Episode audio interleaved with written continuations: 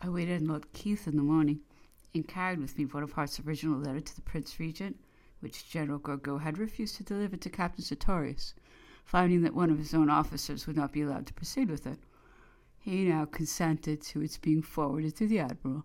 I reported to his lordship that all the occurrences of the previous day, and that in consequence of the frequent repetition in the newspapers of its being the intention of His Majesty's government to send Bonaparte to St. Helena, he as well as the officers of the suite had expressed much uneasiness.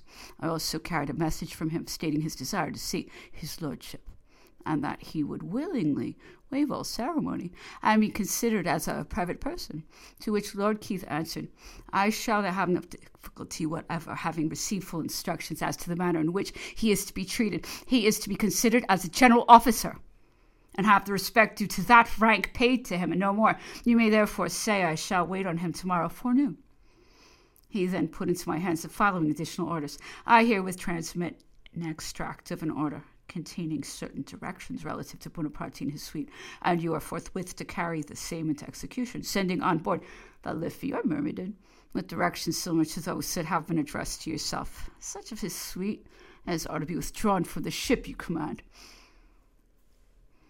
That he should give immediate orders that, upon the arrival of the Bellerophon, Napoleon Bonaparte should remain until the Prince Regent's further pleasure shall be signified on board of that or such other ship of war as we shall appoint, and shall not be permitted on any account to come on shore or to hold communication with the shore or other vessels, either personally or by writing. Not more than four or five persons of his suite, exclusive of menial servants, are to remain on board the same ship with himself. The remainder of his suite are to be kept under similar restraint on board of other vessels of war. Napoleon Bonaparte is to be considered and addressed as a general officer